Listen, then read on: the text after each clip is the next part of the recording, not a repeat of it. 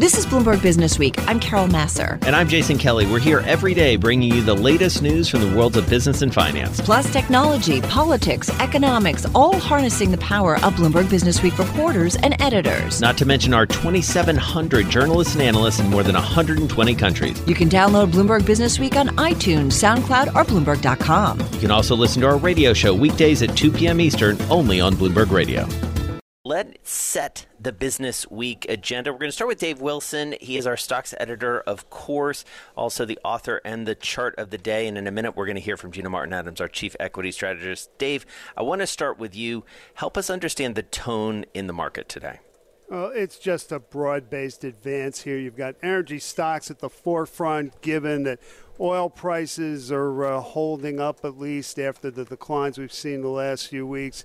I mean, you're seeing some pretty substantial gains too, and a lot of the stocks that have been beaten up over the past few weeks. You, know, you think about Norwegian Cruise Lines or American Airlines or MGM Resorts.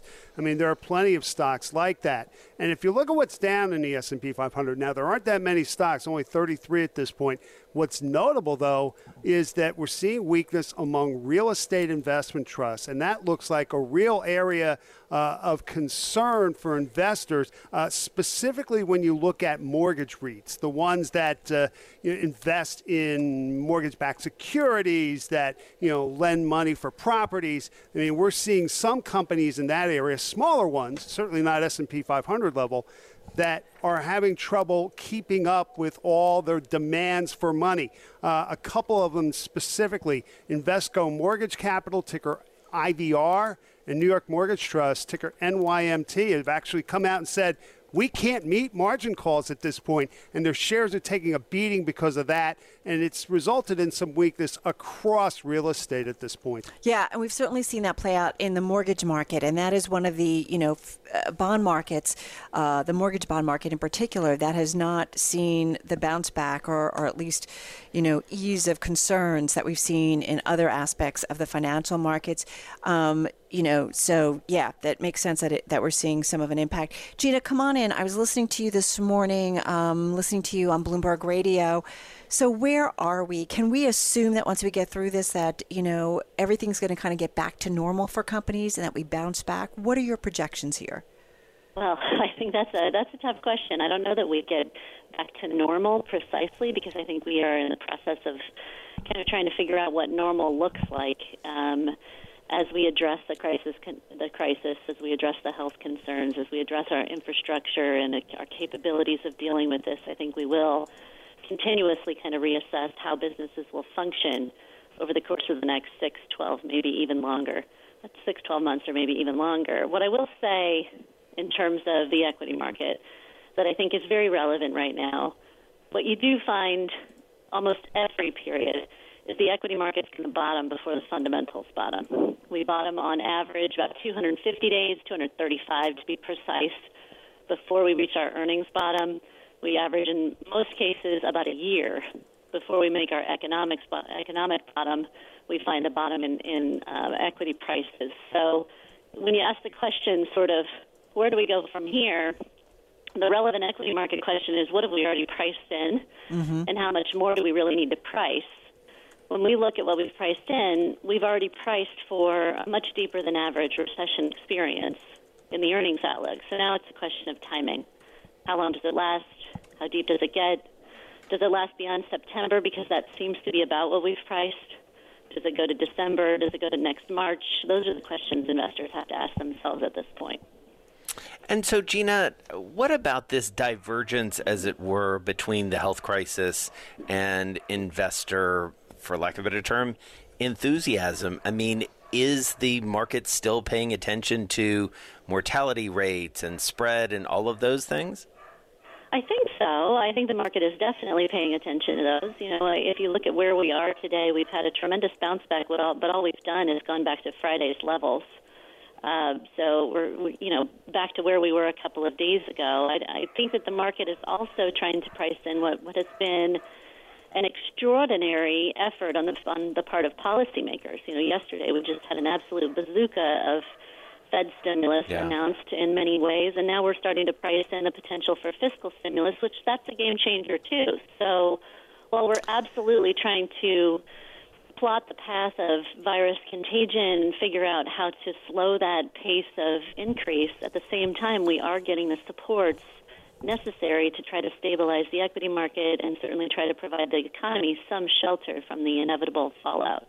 Right, right. And I do wonder about, you know, I've heard a lot of conversations about, you know, getting money into the hands of people, but, you know, right now they've got to have some security that they're going to be, what's really more on everybody's mind is that they're going to have a job that they certainly come back to or that companies hold them onto. And that's crucial for companies uh, keeping going. Um, Gina, thank you so much. Gina Martin Adams, Chief Equity Strategist at Bloomberg Intelligence on the phone from New Jersey. Dave Wilson, also with us, our stocks editor at Bloomberg News on the phone from New Jersey. You're listening to Bloomberg Business Week with Carol Massar and Jason Kelly on Bloomberg Radio. We have been very fortunate to talk to a number of medical experts, usually this time of our show, to get an update on where we are when it comes to the outbreak. We talk a lot throughout the course of the show about the markets.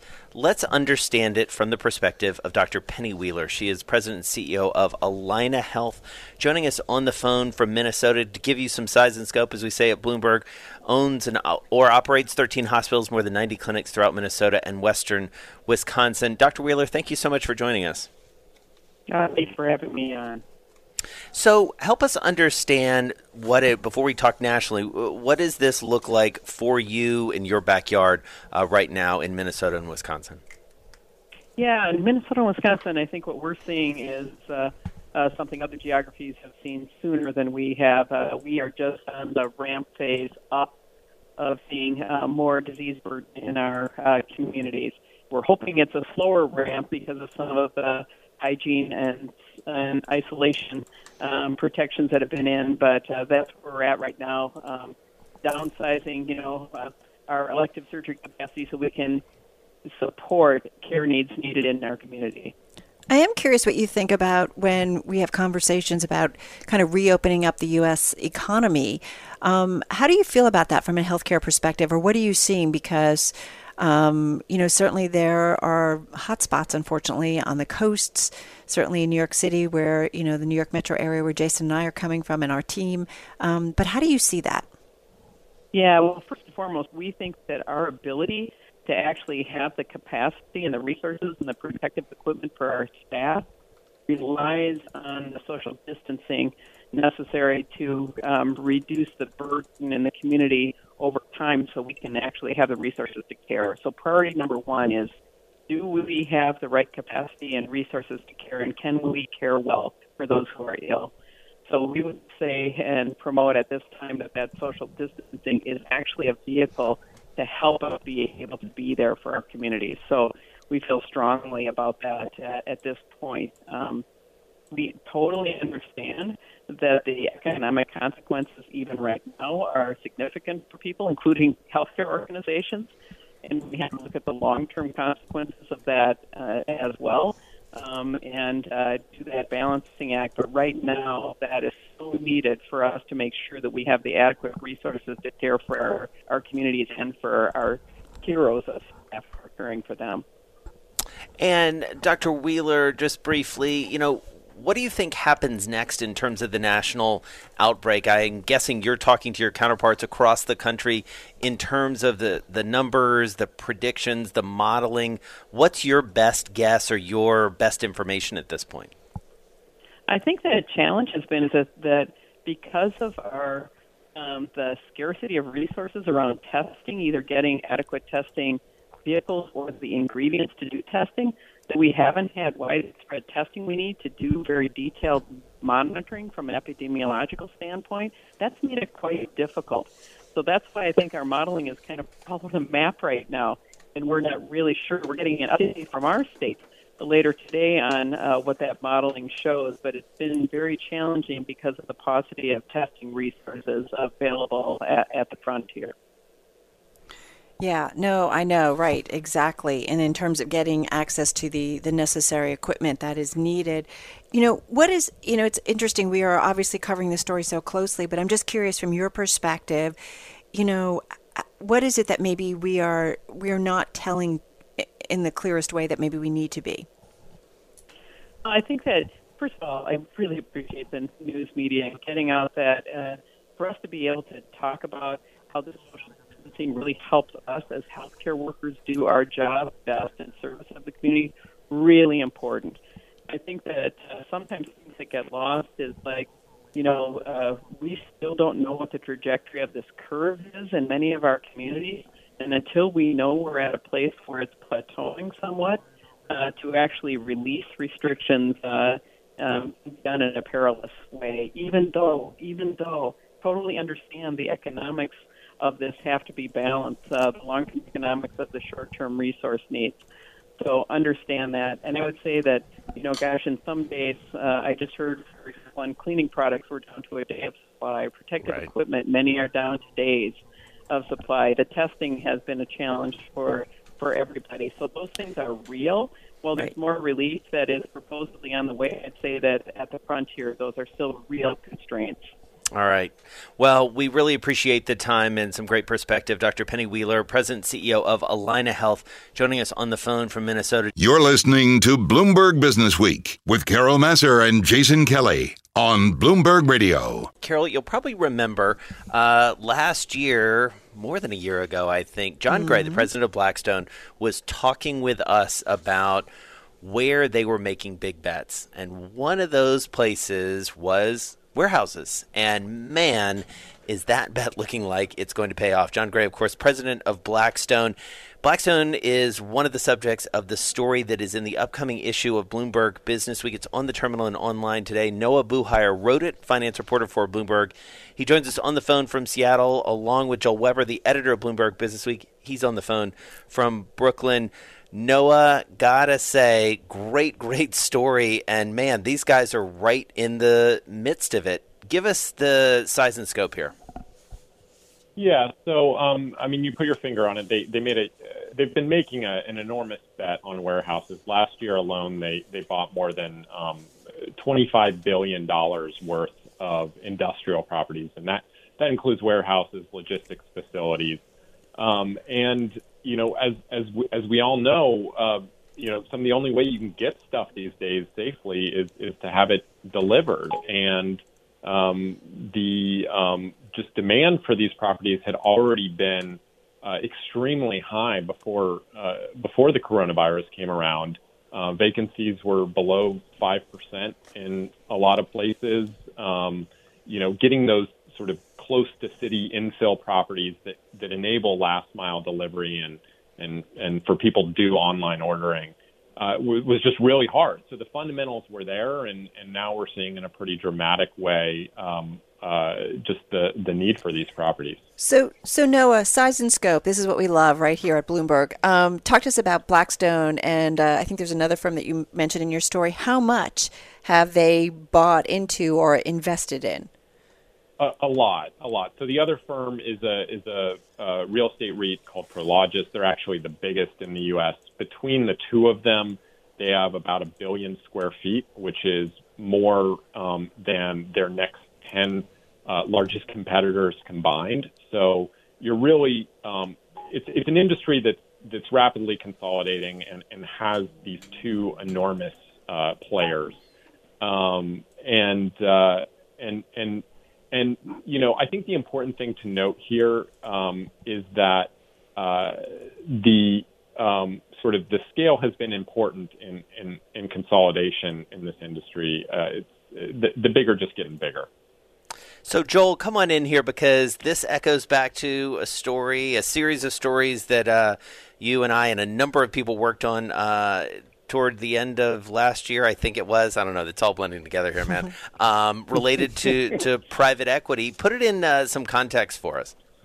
Well, I think it just shows um, one of the ways that private equity um, has been able to work into all these different hidden facets of our lives. And like this was a really prescient bet to say, look, we know that delivery services above all are, are going to be a thing that only increases in demand. And that, you know, proves especially true uh, right right now during the coronavirus. Um, so, so I think it's just another example when when you have as much capital as these guys can deploy, and you sort of look through um, um, America's sort of uh, supply chain, um, where can they insert themselves and add value?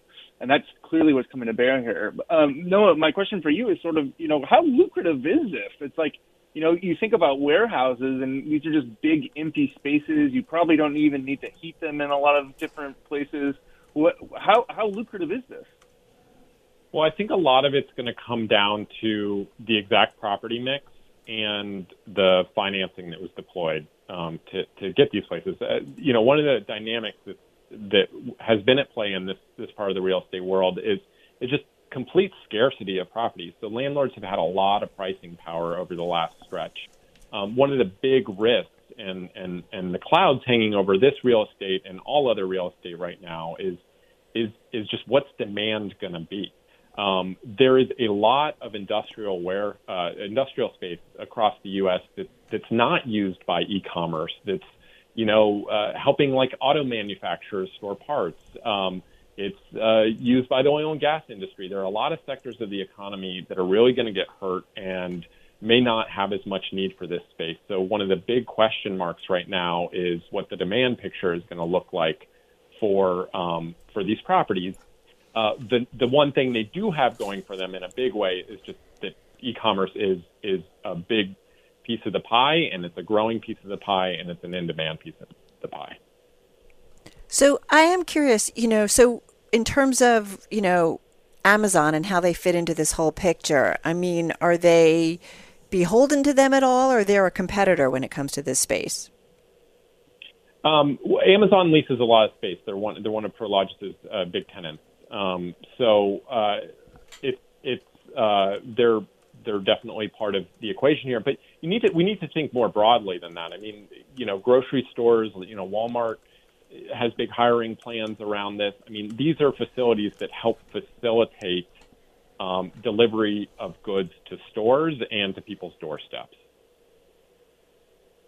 So, Noah, when you think about sort of all the other companies that are sort of in this space or partnering to to service sort of the warehouse business, like how big of an economy does this start to look like? Oh, I, I don't I don't know if I have exact stats on that, but um, but uh, you know, there's there's a lot of this um, property out there. Um, the uh, you know, to, to, to the point I was saying earlier, you know, a lot of this is going to come down to how prescient this stuff looks. It's, it's really going to come down to like the prices that investors paid. Uh, I mean, I think there's a case to be made that, you know, Blackstone and and Prologis that have been expanding a lot recently. I mean, they they bought these at a time when these assets were extremely high priced, and um, certainly in the short term, uh, amid all this uncertainty, it's it's it's hard to see how those valuations are going to hold up. Right. Um, and then the question becomes: Is this is this an opportunity for the big guys to get even bigger and pick up, you know, take up, you know, uh, buy more of these warehouses at, at Right. lower prices? Right. Yeah. What, what's the calcu- What's the calculus like to buy a, to buying a place? Is it like proximity to freeway and population density, or what? Like, what's the what's the spreadsheet look like when they're when they're dreaming about these Yeah. acquisitions? Only about 30 Yeah, seconds of- here, Noah. Yeah, all of those things, all of those things matter. Um, but at the end of the day, what they're looking at is uh, what sort of um, rent increases they Yeah. think they're going to get over time. That's that's the key um, uh, for sure. And so, all of this uncertainty about the economy is is, is throws those calculations uh, into disarray. All right, great stuff. Really, really nice uh, story. It's in the upcoming edition of Bloomberg Businessweek online and on the terminal now. Noah Buhayar wrote it about private equity's big bet on logistics. He joined us from Seattle. Joel Weber, the editor of Businessweek, joining us from Brooklyn. You're listening to Bloomberg Business Week with Carol Massar and Jason Kelly on Bloomberg Radio. And a story that just crossed the Bloomberg talks about banks here in New York being blindsided. Uh, and it all has to do with um, New York virus relief, uh, specifically some uh, an executive order that was signed by New York Governor Andrew Cuomo. Let's get the details from our own Erik Schatzker. He's joining us on the phone from Brooklyn. So, Erik, what's going on here? Well, Carol, I don't think anybody would accuse Andrew Cuomo of not moving quickly and trying to do as much as possible to provide relief uh, to his constituents here in New York uh, surrounding the dangers posed by the coronavirus and the economic shutdown it has caused. But sometimes when you move quickly, uh, you end up, you know, running into some unintended consequences. And, and that's what happened with this executive order that Cuomo signed on Saturday The order is intended to provide relief to New York State homeowners and to small businesses, many of which are struggling because their incomes and the revenues have vanished, um, and they know that they aren't going to be able to make mortgage payments or loan payments. And so the executive order um, requires, directs, if you will, New York State supervised banks to give 90 days of forbearance to anybody who's running into trouble, financial trouble, because of the coronavirus. But there's the unintended consequence that I refer to has to do with the scope of the order. The Department of Financial um, uh, Services, which is the regulatory body for banks here in, in New York State, also supervises a bunch of foreign banks, and it also has regulatory authority for many contracts uh, that are important and elemental to the way Wall Street functions.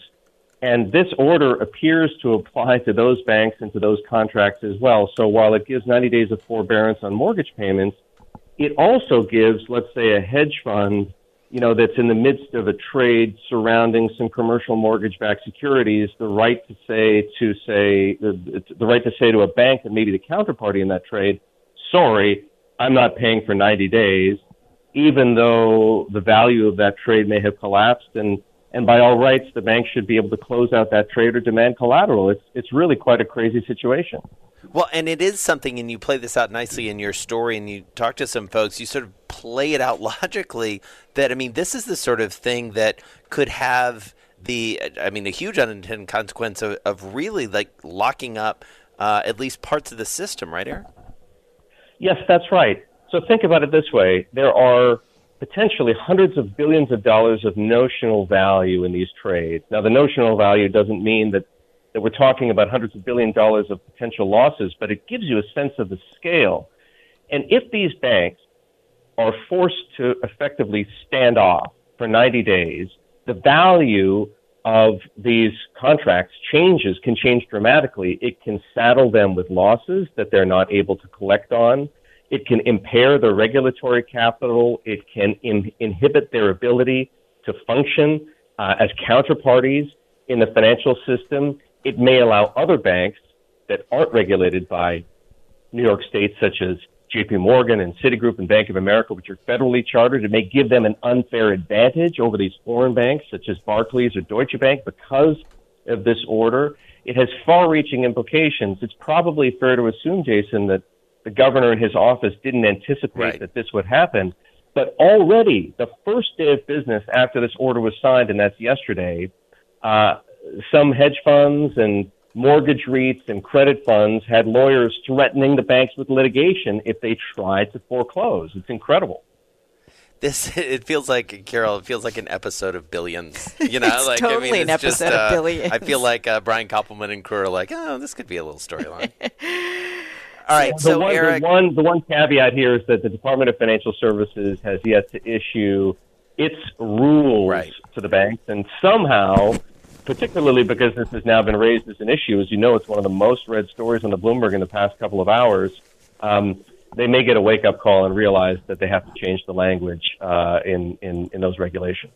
All right, so Erik, only about a minute or so left. Got to ask you about a big interview you did yesterday with Tom Barrack, uh, well-known financier, friend of Mm-hmm. President Trump, real estate investor. What was your big uh, takeaway from that? Because he sort of put a proposal out there.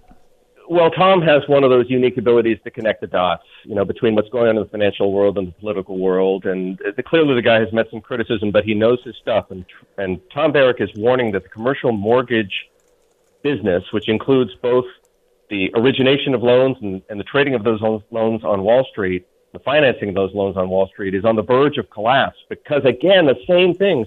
People can't pay their debts. Right. They can't pay their commercial mortgages. They can't, can't pay their home mortgages. And because there's so much leverage in the system, if that seizes up, it threatens an economic collapse that, in his mind, could rival that of the Great Depression. which is what we've been seeing play out in the commercial mortgage market today. That's And what's he proposing, Erik? Briefly. Oh, he's proposing a number of things. Quickly, he wants that bill from Congress that would, uh, you know, that would give 500 million dollars, 500 billion, excuse me, in liquidity for the financial system, some of which could be used for relief. He wants to suspend things like mark-to-market accounting, loan modification accounting, uh, a, a new rule coming in on credit loss recognition. What he says is, if you give the market a 90-day time out, You know, he's he's got a great way, as you know, of simplifying the language Yes. around this stuff. Just give people a timeout for 90 days, and then you can take the accrued interest, tack it onto the back of the loan, and everything's going to be okay. But without that 90 day timeout, things are going to continue snowballing as they have these past few days, with an end very few of us can predict. Very, I'm very familiar with timeouts these days, uh, living at home and working at home with a two-year-old, as you can imagine. All right, Erik Schatzker, thank you very much. Uh, great work as always. Great reporting uh, both today on this Cuomo law as well as a great interview with Tom Barrett. I'm driving in my car. I turn on the radio. How about you let me drive? Oh, no, no, no, no. Who's gonna drive you home? Honey, please, I'll do the driving. Drive on. Excuse me, I want to drive. Just drive, baby. It's the question that drives us.